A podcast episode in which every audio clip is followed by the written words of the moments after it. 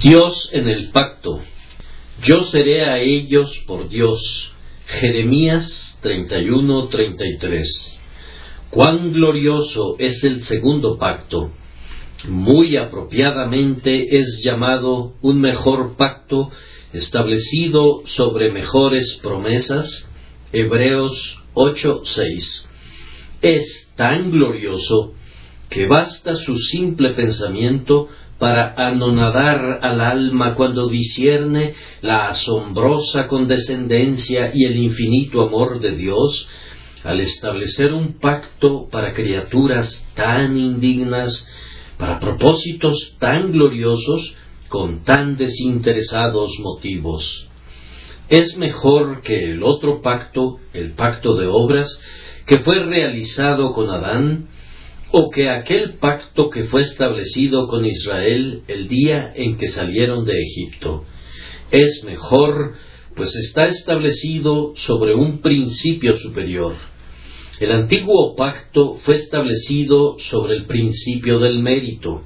Era, sirve a Dios y serás recompensado por ello. Si caminas perfectamente en el temor de Dios, Dios caminará bien para contigo, y todas las bendiciones del monte Gerizim vendrán sobre ti, y serás sumamente bendecido en este mundo y en el mundo venidero. Pero ese pacto se vino al suelo porque, aunque sólo establecía que el hombre sería recompensado por sus buenas obras o castigado por sus malas obras, sin embargo, teniendo el hombre la certeza de pecar y tendiendo infaliblemente hacia la iniquidad desde la caída, el pacto no era apropiado para su felicidad, ni podía promover su bienestar eterno. Pero el nuevo pacto no está cimentado en absoluto sobre las obras. Es un pacto de una gracia pura y sin mezcla, Pueden leerlo desde su primera palabra hasta la última y no hay ni una sola sílaba solitaria en cuanto a cosa alguna que debamos hacer nosotros. Todo el pacto es una alianza no tanto entre el hombre y su hacedor, como entre Jehová y el representante del hombre, el Señor Jesucristo. El lado humano del pacto ha sido cumplido ya por Jesús y no queda pendiente nada ahora excepto el compromiso de dar. No está pendiente el compromiso de los requerimientos. Todo el pacto, en lo referente a nosotros, el pueblo de Dios, está establecido así. Te daré esto, te otorgaré aquello, cumpliré esta promesa, concederé aquel favor. Pero no hay nada que nosotros debamos hacer. Él obrará todas nuestras obras en nosotros. Y las mismísimas gracias que están representadas algunas veces como estipulaciones del pacto son promesas para nosotros. Él nos da la fe. Él promete colocar la ley en nuestro interior y escribirla en nuestros corazones. Es un glorioso pacto, afirmo, porque está cimentado sobre la simple misericordia y la gracia sin mezcla. Es independiente de los actos de las criaturas y de cualquier cosa que deba ser realizada por el hombre. Y por esta razón, este pacto sobrepasa al otro en estabilidad. Allí donde hay cualquier cosa del hombre, siempre hay un grado de mutabilidad. Cuando tienes que ver algo con las criaturas, allí tienes algo que ver con el cambio, pues las criaturas y el cambio y la incertidumbre siempre van juntos.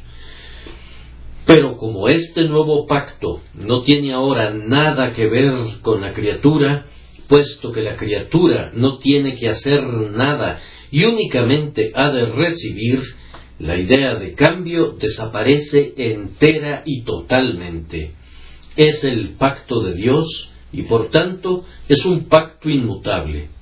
Si hubiera algo que yo tuviera que hacer en el pacto, el pacto sería inseguro y aunque fuera yo feliz como Adán, todavía podría volverme un desgraciado como Satanás. Pero si todo el pacto está del lado de Dios, entonces, si mi nombre está en ese pacto, mi alma está tan segura como si yo estuviese caminando ahora por las calles de oro. Y si hay alguna bendición en el pacto, estoy tan seguro de recibirla como si ya la hubiese sujetado con mis manos, pues la promesa de Dios tiene la seguridad de ser seguida por su cumplimiento.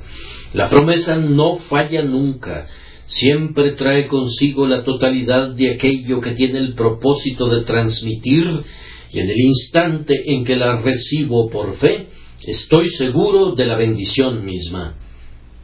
Oh, cuán infinitamente superior es este pacto en relación al otro en su manifiesta seguridad. Está más allá del riesgo o del peligro de la más mínima incertidumbre. Pero he estado pensando en los dos o tres últimos días que el pacto de gracia supera al otro pacto de manera sumamente maravillosa en las poderosas bendiciones que confiere. ¿Qué otorga el pacto de gracia? Esta mañana pensaba predicar un sermón sobre cuáles son las bendiciones que otorga el pacto de gracia a los hijos de Dios. Pero cuando comencé a reflexionar al respecto, vi que había tanto en el pacto que si sólo hubiera leído una lista de las grandes y gloriosas bendiciones contenidas en sus pliegos, habría necesitado ocupar casi todo el día en hacer unas cuantas observaciones sencillas sobre cada una de ellas. Consideren las cosas grandiosas que Dios ha otorgado en el pacto. Él las resume diciendo que ha dado todas las cosas. Él les ha dado vida eterna en Cristo Jesús. Sí, Él les ha dado a Cristo Jesús para que sea suyo. Ha hecho a Cristo heredero de todas las cosas y a ustedes los ha hecho coherederos con Él y en consecuencia les ha dado todas las cosas. Si fuera yo a resumir esa poderosa reserva de inefable tesoro que Dios ha transferido a cada alma elegida mediante ese glorioso pacto, no me alcanzaría el tiempo. Por tanto, comienzo con una grandiosa bendición que es transferida a nosotros por el pacto, y luego, en otros domingos, con el permiso de Dios, consideraré separadamente una a una diversas cosas que el pacto transmite. Entonces comenzamos por lo primero que basta para sobrecogernos por su inmenso valor. De hecho, si no hubiese sido registrada en la palabra de Dios, no habríamos podido soñar jamás que una bendición así pudiera ser nuestra. Dios mismo, por el pacto, se convierte en la propia porción y herencia del creyente. Yo seré a ellos por Dios. Y ahora daremos comienzo a este tema de esta manera. Les mostraremos primero que esta es una bendición especial. Dios es la posesión especial de los elegidos cuyos nombres están en el pacto. En segundo lugar, por unos instantes comentaremos que esto constituye una bendición sumamente preciosa. Yo seré a ellos por Dios. En tercer lugar, consideraremos la seguridad de esta bendición. Yo seré a ellos por Dios. Y en cuarto lugar, procuraremos alentarlos para que hagan un buen uso de esta bendición tan gratuita y tan liberalmente transferida a ustedes por el eterno pacto de gracia, yo seré a ellos por Dios. Deténganse solamente un momento y considérenlo antes de que comencemos. En el pacto de gracia, Dios mismo se entrega a ustedes y se vuelve suyo. Entiendan esto, Dios, todo lo que significa esta palabra, eternidad, infinitud, omnipotencia, omnisciencia, perfecta justicia, rectitud infalible, inmutable amor. Todo lo que quiere decir Dios, creador, guardián, preservador, gobernante, juez, todo lo que esa palabra Dios significa, toda la bondad y el amor, toda la munificencia y la gracia, todo eso, este pacto se los otorga para que sea de su propiedad absoluta, al igual que cualquiera otra cosa que pudieran llamar propia. Yo seré a ellos por Dios. Les pido que reflexionen sobre ese pensamiento. Aunque no predicara del todo, si esto fuese abierto y aplicado por el todo glorioso Espíritu, hay suficiente contenido en ello para provocar su gozo durante todo el día domingo. Yo seré a ellos por Dios. Mi Dios, cuán alegre es ese sonido, cuán placentero es repetirlo.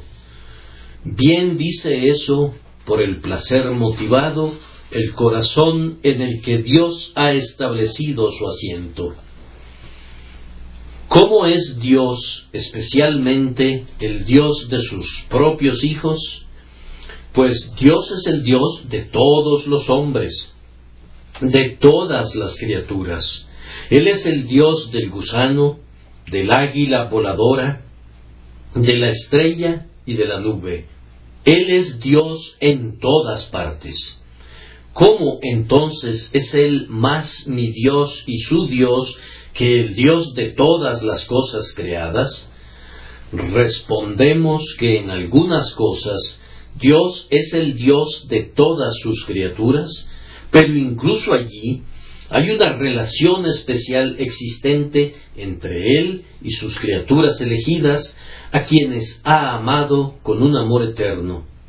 Y a continuación hay ciertas relaciones en las que Dios no existe con respecto al resto de sus criaturas, sino sólo con respecto a sus propios hijos.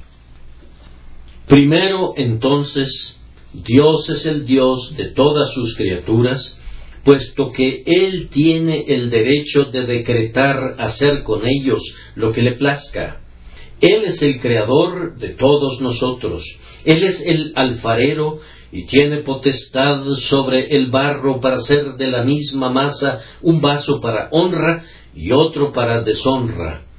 Por mucho que pequen los hombres contra Dios, Él sigue siendo su Dios en este sentido, que su destino está inalterablemente en su mano, que Él puede hacer con ellos exactamente como quiera, por mucho que resientan su voluntad o menosprecien su beneplácito, Él puede hacer que la ira del hombre le alabe y puede reprimir el resto de las iras.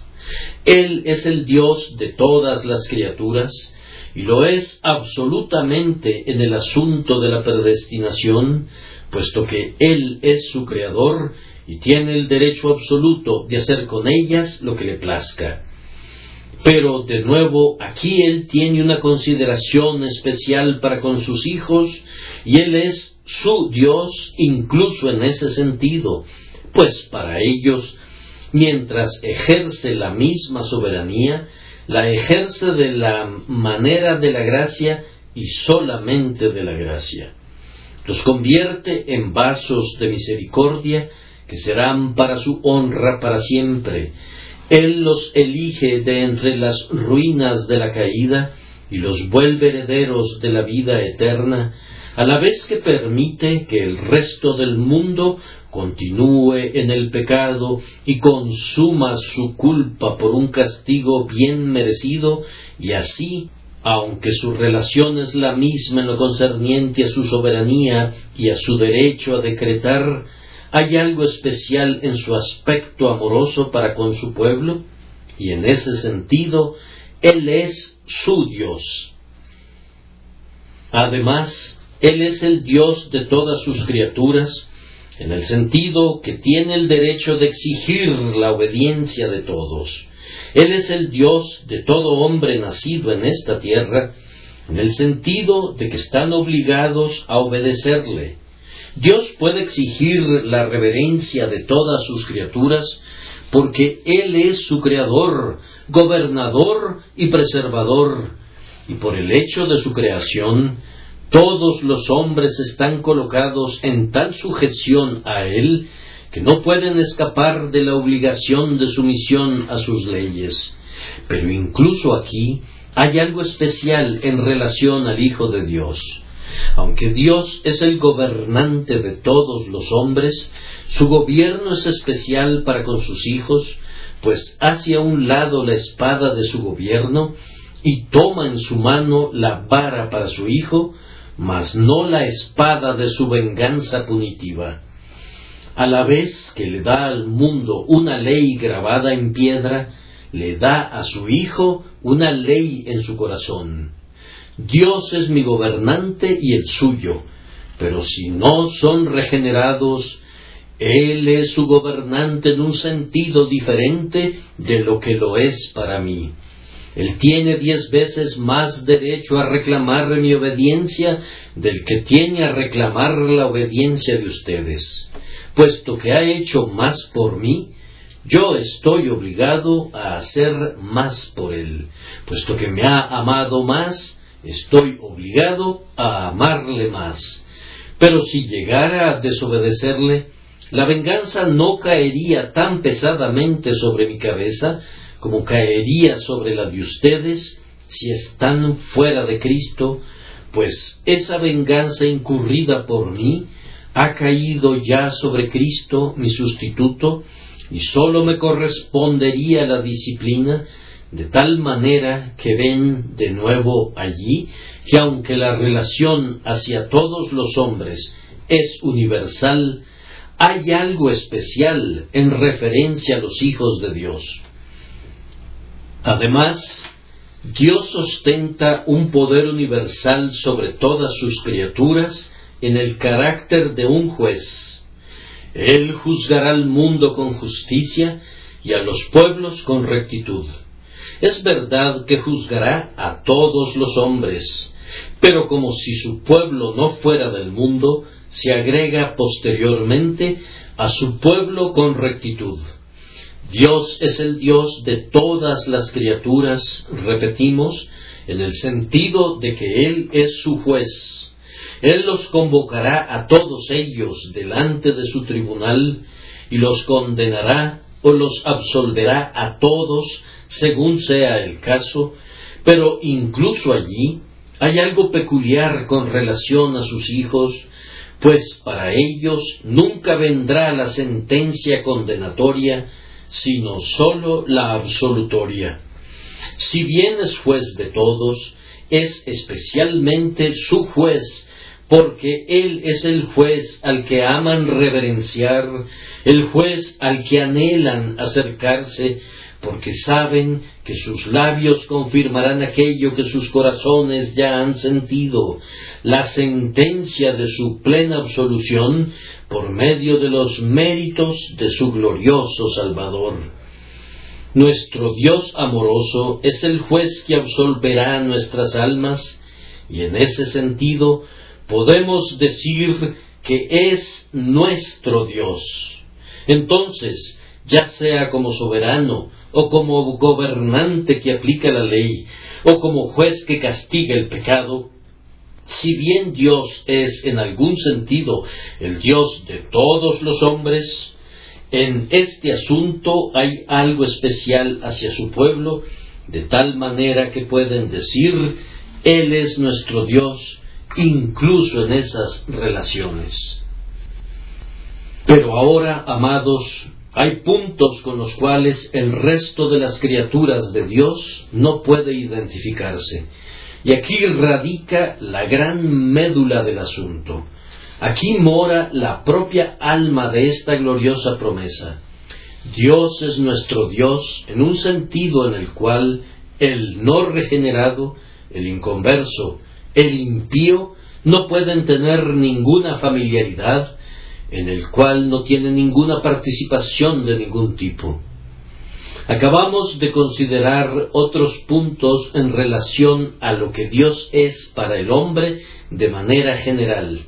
Consideremos ahora lo que es para nosotros de una manera que no lo es para nadie más. Primero, entonces, Dios es mi Dios, puesto que Él es el Dios de mi elección. Si yo soy su hijo, entonces Él me ha amado desde antes de la existencia de todos los mundos, y su mente infinita se ha ejercitado con planes para mi salvación. Si es mi Dios, Él me ha visto cuando me he descarriado lejos de Él y cuando me he revelado. Su mente ha determinado cuándo seré detenido, cuándo seré conducido al arrepentimiento del error de mis caminos. Él ha estado proveyéndome de los medios de la gracia, Él ha aplicado esos medios de gracia en el tiempo señalado, pero su propósito eterno ha sido la base y el cimiento de todo ello. Y así, Él es mi Dios, como no es el Dios de nadie más fuera de sus propios hijos. Mi Dios glorioso y clemente por eterna elección, pues pensó en mí y me eligió desde antes de la fundación del mundo para que yo fuera sin mancha delante de Él en amor. Mirando en retrospectiva, entonces, veo al Dios de la elección, y el Dios de la elección es mi Dios si estoy en la elección. Pero si no temo a Dios ni le tengo consideración, entonces Él es el Dios de otro hombre y no el mío. Si no tengo ningún derecho ni participación en la elección, entonces me veo forzado a considerarlo como siendo, en ese sentido, el Dios de un gran cuerpo de hombres a quienes ha elegido pero no es mi Dios. Si puedo mirar hacia atrás y veo mi nombre registrado en el hermoso libro de la vida, entonces, en verdad, Él es mi Dios en elección. Además, el cristiano puede llamar a Dios su Dios a partir del hecho de su justificación. Un pecador puede llamar a Dios Dios pero siempre ha de insertar un adjetivo y hablar de Dios como un Dios airado, un Dios irritado o un Dios ofendido. Pero el cristiano puede decir Dios mío, sin poner ningún adjetivo, excepto si es algún dulce adjetivo para enaltecerlo, pues ahora nosotros, que una vez estuvimos muy apartados, somos llevados cerca por la sangre de Cristo. Nosotros, que éramos enemigos de Dios por nuestras obras impías, somos sus amigos, y mirándolo a Él podemos decir, mi Dios, pues Él es mi amigo, y yo soy su amigo. Enoc pudo decir, mi Dios, pues caminó con Él. Adán no podía decir, mi Dios, cuando se escondió entre los árboles del huerto. Entonces, mientras yo, un pecador, huyo de Dios, no puedo llamarlo mío, pero cuando tengo paz con Dios y soy llevado cerca de Él, entonces, en verdad, Él es mi Dios y mi amigo. Además, Él es el Dios del creyente por adopción y en eso el pecador no tiene parte. He oído que algunas personas representan a Dios como el Padre del universo entero. Me sorprende que algún lector de la Biblia hable así. Pablo citó una vez a un poeta pagano quien dijo que el linaje suyo somos, y es verdad que lo somos en algún sentido al haber sido creados por él pero en el exceso sentido en el que el término hijo es usado en escritura para expresar la santa relación de un hijo regenerado con su padre, en ese sentido nadie puede decir nuestro padre, excepto aquellos que tienen el Abba Padre impreso en sus corazones por el espíritu de adopción. Bien, por el espíritu de adopción, Dios se vuelve mi Dios de una manera en la que no es el Dios de otros.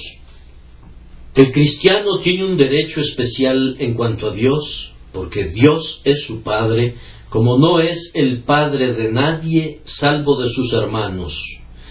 Sí, amados, estas tres cosas bastan para mostrarles que Dios es, en un sentido especial, el Dios de su propio pueblo. Pero debo dejar eso a sus propios pensamientos, que les sugerirán veinte maneras diferentes en las que Dios es especialmente el Dios de sus propios hijos, más de lo que es del resto de sus criaturas. Dios, dicen los malvados, pero mi Dios, dicen los hijos de Dios. Si entonces Dios es tan especialmente su Dios, que sus vestidos sean acordes con su alimentación, vístanse con el sol, vístanse del Señor Jesús. La hija del rey es, y así han de ser todos los hijos del rey, toda gloriosa internamente. Sus vestidos han de ser de oro labrado.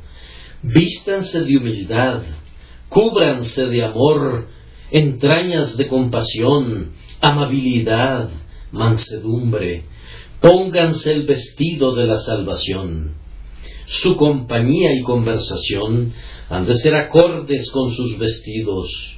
Vivan en medio de los íntegros, en medio de la generación de los justos. Únanse a la congregación de los primogénitos, a esa innumerable compañía de ángeles y a los espíritus de los justos hechos perfectos. Vivan en los atrios del grandioso Rey, contemplen su rostro, sirvan a su trono, ostenten su nombre, hagan manifiestas sus virtudes, publiquen sus alabanzas, hagan avanzar su honra, sostengan su interés. Las personas viles y los caminos malvados han de ser menospreciados delante de sus ojos. Sean de un espíritu más noble en vez de ser compañeros de ellos. No tengan consideración por sus sociedades, ni por sus escarnios, sus halagos o sus enfados. No se regocijen con sus gozos, no tengan miedo de sus temores, no se preocupen con sus preocupaciones, no se alimenten con sus suculentos alimentos.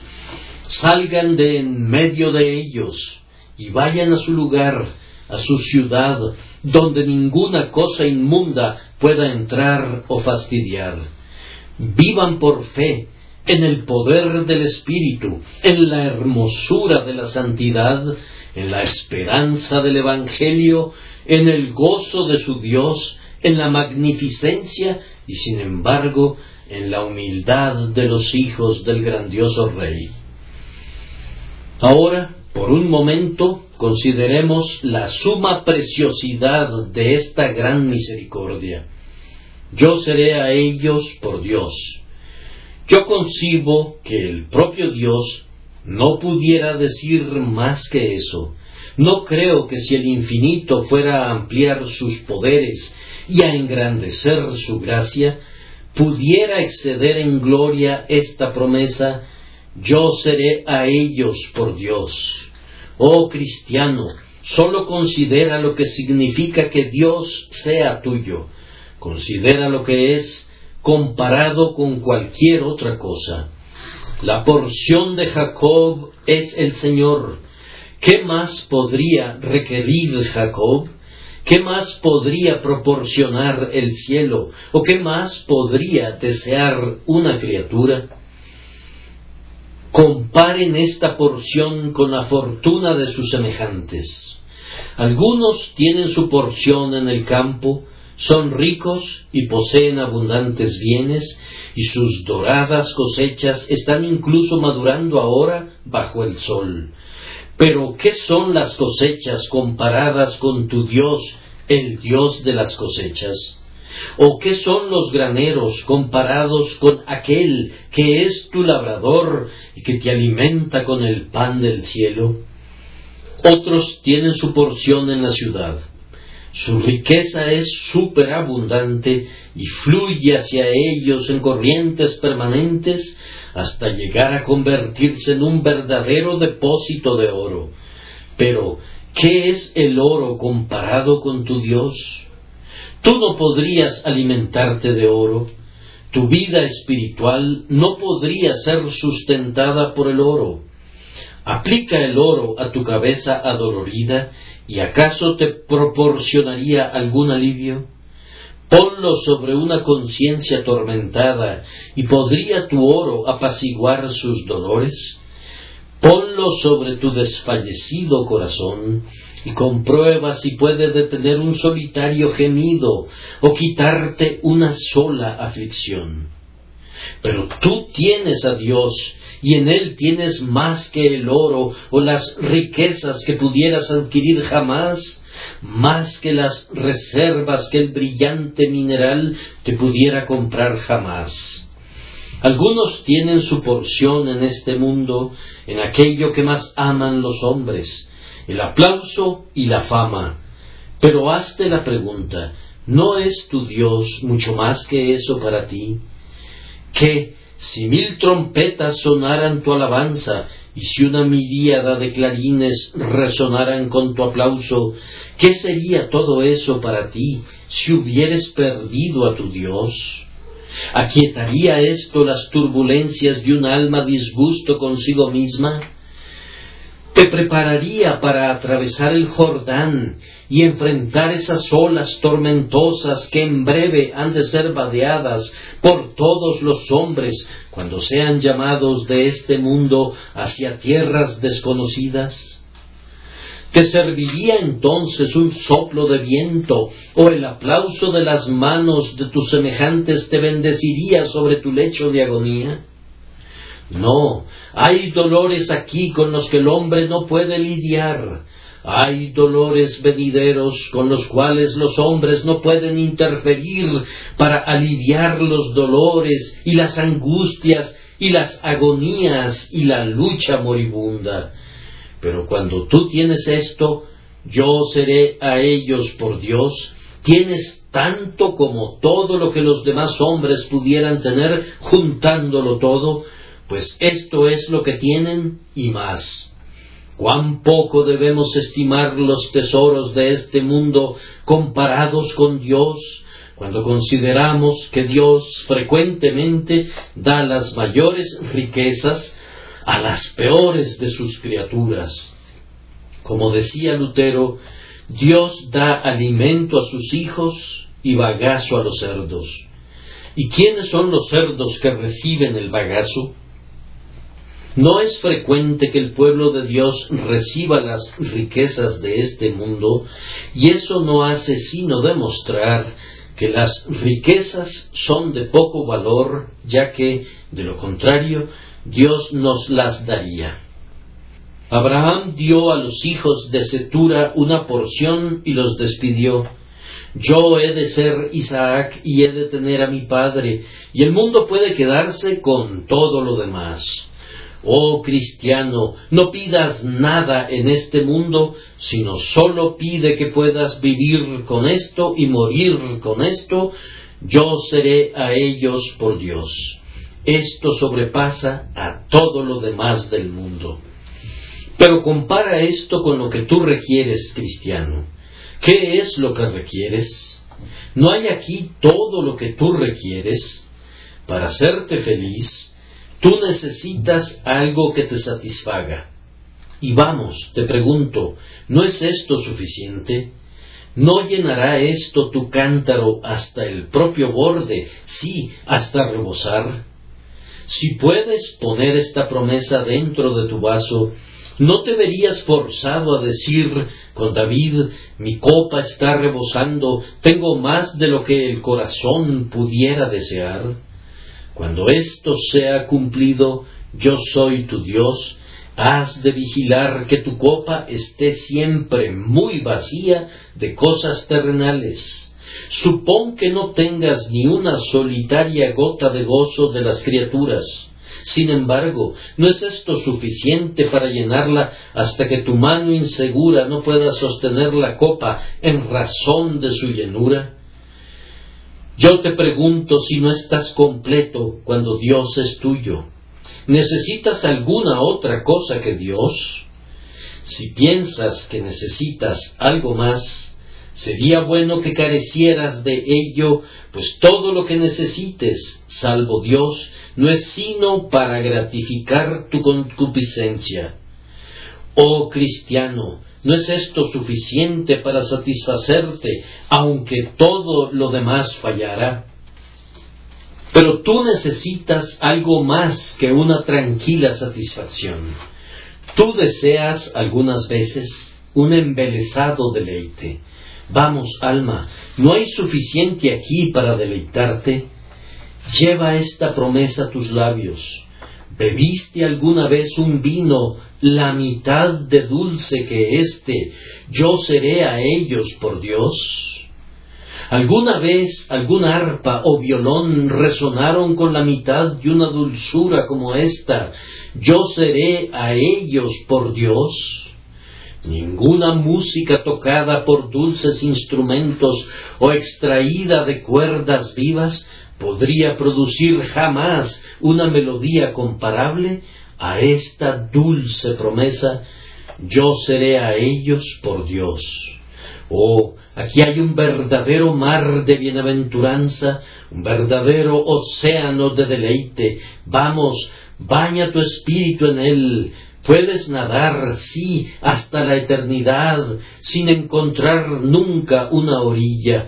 Puedes bucear hasta el propio infinito, sin encontrar jamás el fondo. Yo seré a ellos por Dios. Oh, si esto no hace que tus ojos resplandezcan, si esto no hace que tu pie baile de gozo y que tu corazón palpite aceleradamente con bienaventuranza, entonces seguramente tu alma no goza de un estado saludable. Pero tú necesitas algo más que deleites presentes, algo concerniente a lo cual puedas ejercitar la esperanza. ¿Y qué más esperas conseguir jamás que el cumplimiento de esta grandiosa promesa, yo seré a ellos por Dios? Oh esperanza, Tú eres una cosa de grandes manos. Tú sujetas cosas poderosas que ni siquiera la fe tiene el poder de sujetar. Pero aunque tu mano sea muy grande, esto la llena de tal manera que no puede sujetar ninguna otra cosa. Yo protesto delante de Dios que no tengo ninguna esperanza fuera de esa promesa. Oh, dices tú, tú tienes una esperanza del cielo. Sí, yo tengo una esperanza del cielo, pero esto es el cielo. Yo seré a ellos por Dios. ¿Qué es el cielo sino estar con Dios, morar con Él, comprobar que Dios es mío y que yo soy suyo? Yo afirmo que no tengo ninguna esperanza más allá de esa. No hay una promesa fuera de esa, pues todas las promesas están albergadas en esa, todas las esperanzas están incluidas en esto, yo seré a ellos por Dios. Esta es la obra maestra de todas las promesas, es la piedra más preciosa de todas las grandes y preciosas cosas que Dios ha provisto para sus hijos, yo seré a ellos por Dios.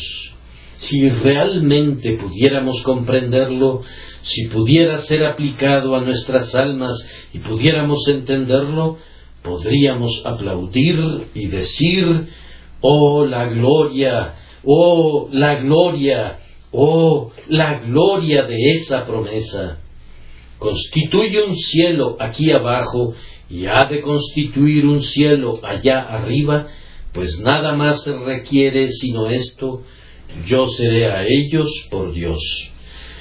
Ahora, por un momento, reflexionen sobre la certeza de esta promesa.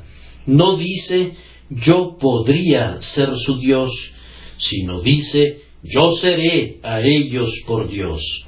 El texto tampoco dice, tal vez yo sea su Dios. No, dice, yo seré a ellos por Dios.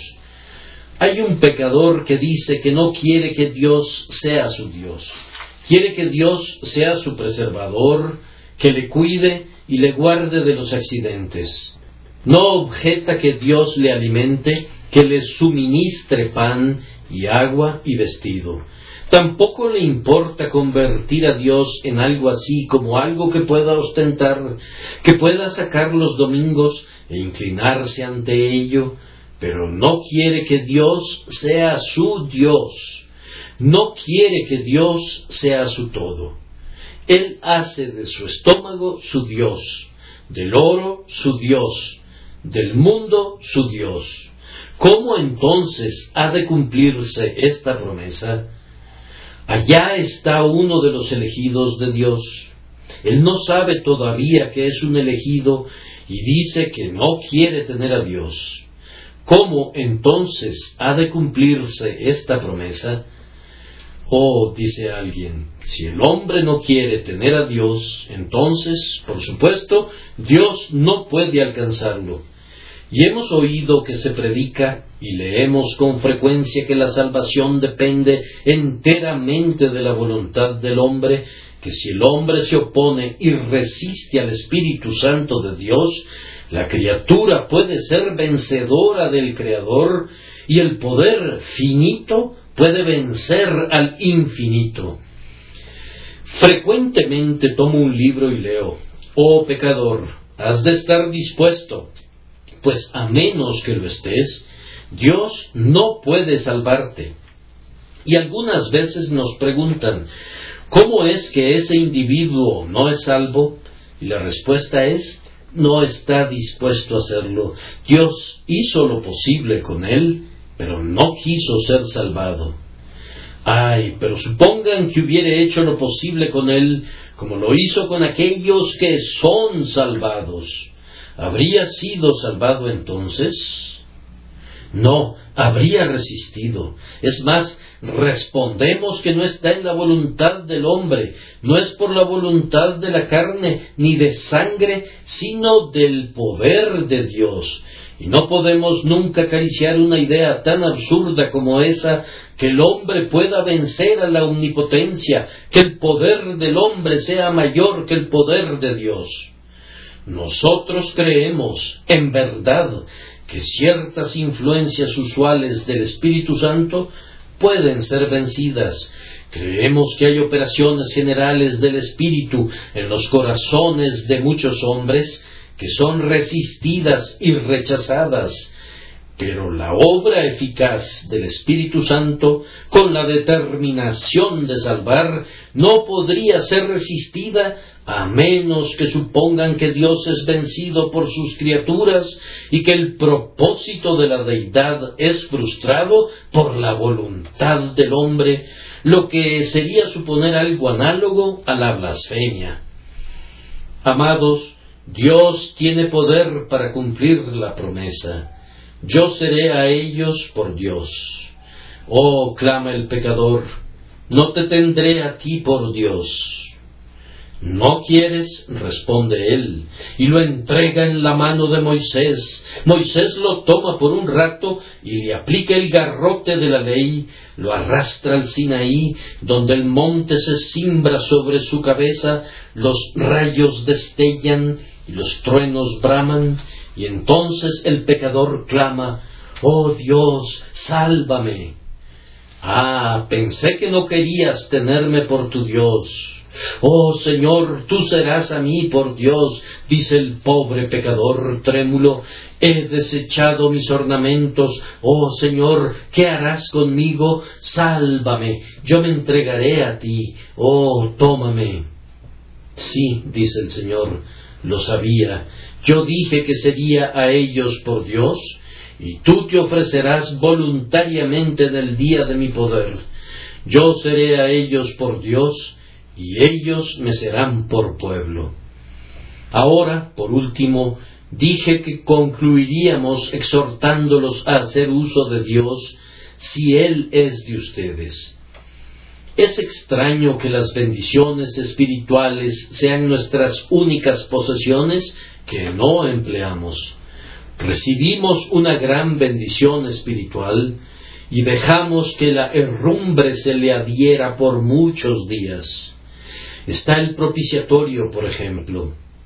Ah, amigos míos, si tuvieran la caja del dinero en efectivo tan llena de riquezas como lo está ese propiciatorio, acudirían con frecuencia a ella, tan frecuentemente como sus necesidades lo requirieran.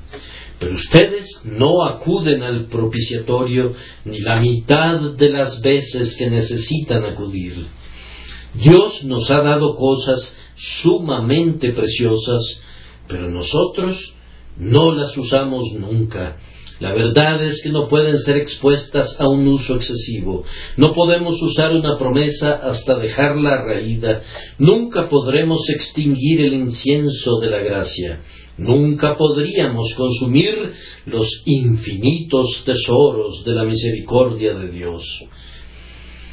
Pero si las bendiciones que Dios nos da no son usadas, tal vez Dios sea el menos usado por todos. Aunque Él es nuestro Dios, recurrimos menos a Él que a cualquiera de sus criaturas o a cualquiera de sus misericordias que derrama sobre nosotros.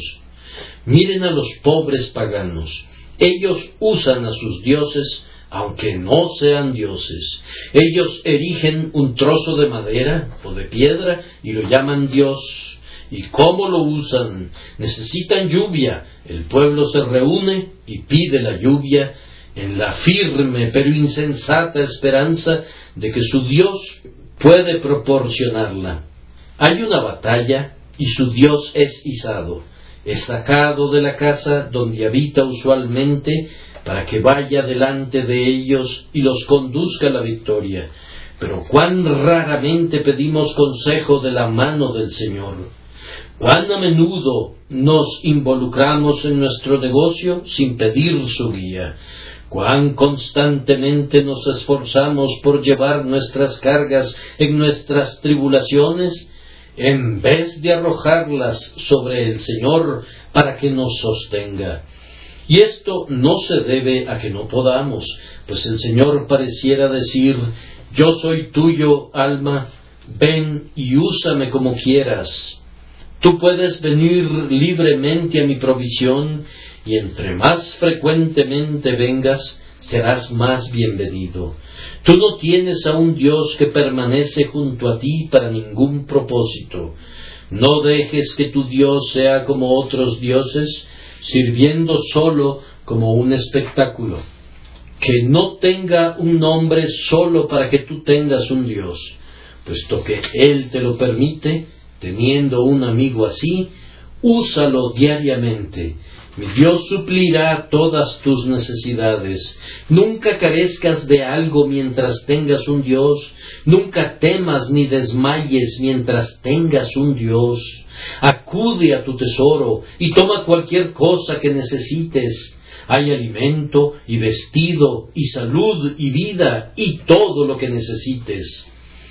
Oh cristiano, aprende la pericia divina de hacer que Dios sea todo hacer un alimento de tu Dios y agua y salud y amigos y reposo. Él puede suplirte todo eso, o lo que es mejor, Él puede estar en lugar de todas estas cosas, tu alimento, tu vestido, tu amigo, la vida tuya. Todo esto te lo ha dicho en esta sola expresión, yo soy tu Dios, y sobre esto tú puedes decir, como una santa nacida del cielo dijo una vez, no tengo esposo y sin embargo no soy viuda, mi hacedor es mi esposo. No tengo ni padre ni amigos y sin embargo no soy ni huérfana ni un ser sin amigos. Mi Dios es a la vez mi padre y mi amigo. No tengo ningún hijo, pero ¿acaso no es él mejor para mí que diez hijos? No tengo casa, pero sin embargo tengo un hogar pues he puesto al Altísimo por mi habitación. Me he quedado sola, pero sin embargo no estoy sola, pues mi Dios es buena compañía para mí. Con Él puedo caminar, de Él puedo recibir dulce consejo, puedo encontrar un dulce reposo. Cuando me acuesto, cuando me levanto, mientras estoy en la casa o cuando me encuentro en el camino, mi Dios está siempre conmigo. Con Él viajo, con Él moro, con Él me albergo, vivo y viviré para siempre. Oh Hijo de Dios, permíteme exhortarte que hagas uso de tu Dios. Haz uso de Él en la oración. Te lo suplico, acude a Él a menudo, porque Él es tu Dios. Si Él fuera el Dios de otro hombre, tú podrías cansarlo, pero Él es tu Dios. Si fuese mi Dios y no el tuyo, tú no tendrías ningún derecho de acercarte a Él, pero Él es tu Dios.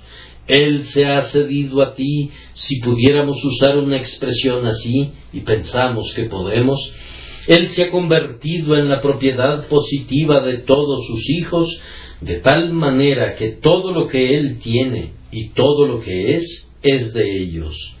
Oh hijo, ¿acaso vas a dejar que tu tesoro permanezca ocioso estando necesitado de él? No, anda y toma de Él por medio de la oración. Huye a Él en cada aflicción, tu mejor, tu único amigo. Vuela a Él, cuéntale todas tus carencias, recurre a Él por fe, constantemente, en todo tiempo. Oh, te lo suplico, si te ha sobrevenido alguna oscura providencia, Recurre a tu Dios como un sol, pues Él es un sol.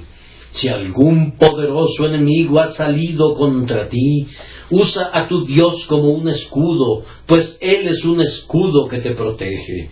Si has perdido tu camino en los laberintos de la vida, recurre a Él como un guía, pues el grandioso Jehová te dirigirá. Si atraviesas en medio de tormentas, recurre a Él, pues es el Dios que calma la furia del mar y dice a las olas, enmudezcan.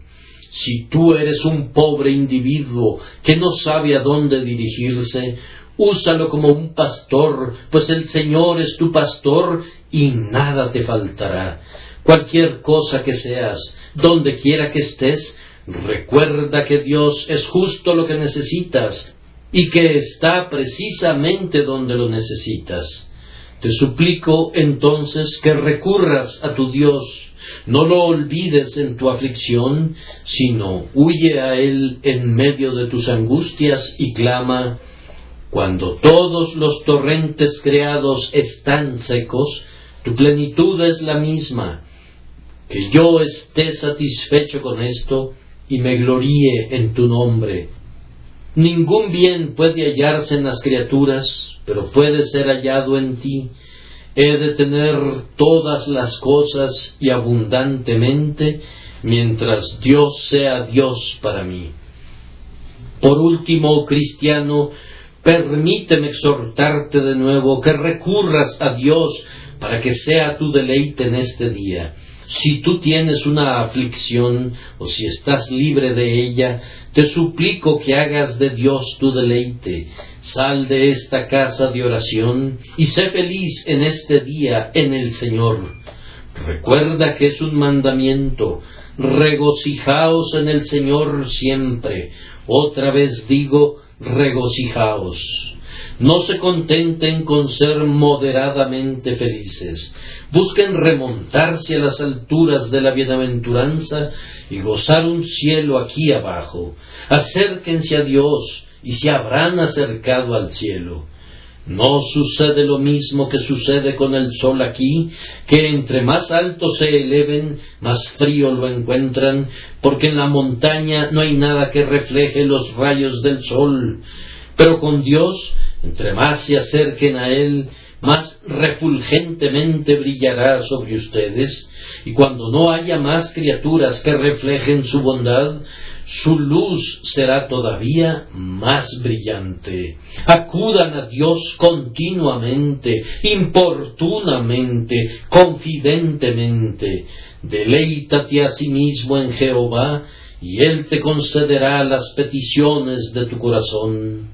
Encomienda a Jehová tu camino, y que Él te guíe por su consejo, y después te reciba en la gloria. Aquí está el primer elemento del pacto. El segundo es semejante a este. Lo consideraremos en otro domingo. Y ahora que el Señor los despida con su bendición. Amén.